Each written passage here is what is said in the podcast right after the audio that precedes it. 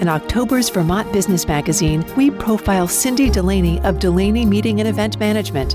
The travel and hospitality industries were among the hardest hit during the last 18 months. So if you make your living creating events, what are you supposed to do?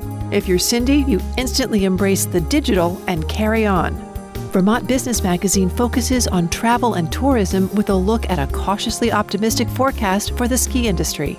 Our economic report takes a deeper look at Bennington County, with the lows of pandemic uncertainty countered by the highs of the real estate market. We also bring you the latest on the massive EB-5 investment scandal in the Northeast Kingdom, with the Stegner defense team contending that top state officials knew of the fraud. All this and more is in the October issue of Vermont Business Magazine, Serious Business, Serious News. For a subscription, call 802-863-8038 or go to vermontbiz.com.